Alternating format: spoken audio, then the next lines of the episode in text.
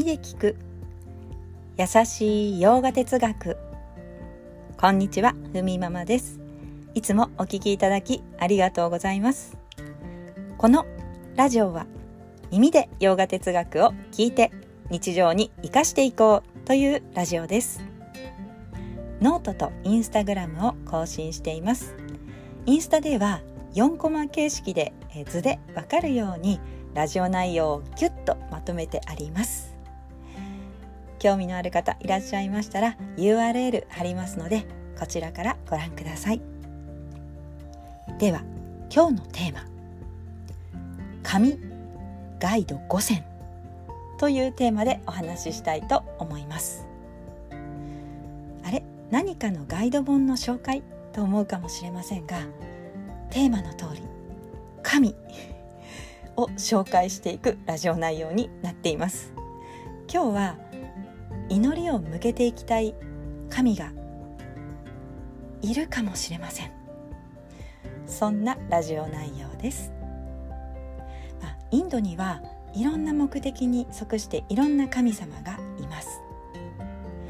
前回のラジオではその祈りの対象について自分が愛着を持てる対象であればどんな対象でも大丈夫ですとお伝えしました、まあ、これは私が言っているのではなくヨーガ経典バガバットギーター7章で伝えています。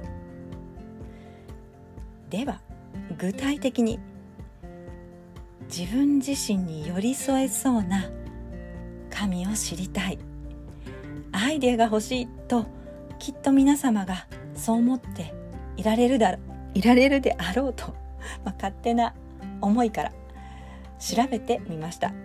今日はねそんな神様を紹介するラジオです。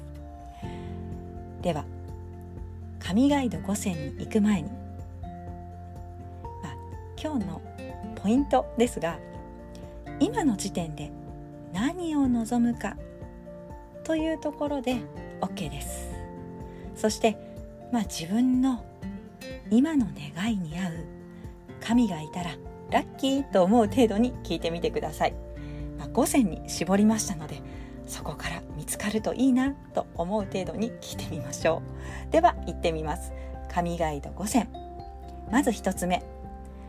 とにかく自分の目の前のやることにあらゆる障害をなくしたいと思うならガネーシャに行きましょう、まあ、これは厄除けであったり財運向上でも信仰を集めています、まあ、富の神様とも言われています。2つ目私は賢くなりたいと思うならサラスワティです。芸術学問などのそういった知を司る神。日本では七福神の一人弁財天として親しまれています。3つ目優柔不断な私に強さと思うならデービーに行きましょう。武器を持って心の弱いところにぐさぐさ戦ってくれる存在に気持ちを向ける。4つ目お金とか美貌とか生きていくのに、まあ、有利なカードってありますよね。それですそれそこに向かうにはラクシュミー女神の一人で美と富そして豊穣、まあ、豊かなことですね。豊穣と幸運を司る女神に気持ちを向けていきましょう。そして5番目ラストです。己を磨いていく。瞑想を心に瞑想に心を向けていく。そんな時は芝に心を向けましょう。芝というと破壊と再生の神としても有名です。そして芝にはヨーガ瞑想芸術の守護神でもあるんですね。といったように最初は1番目はガネーシャそして2番目はサラスワティ3つ目はデービー4つ目はラクシュミー5つ目はシヴァといったようにこの5つの神から心を寄せる対象や自分自身に愛着が持てるようなものが見つかりましたでしょうか？初めにお伝えしましたが今の時点で自分が何を望むか。まずはそこからで OK なんですね。なぜかというとまあその時その時で私たちの気持ちというのは変わっていきます。人は成長する変わりゆく生き物。初めはガネーシャだったけれどもなんだか満たされていくうちに芝に気持ちが向かっていく、まあ、そんな風に。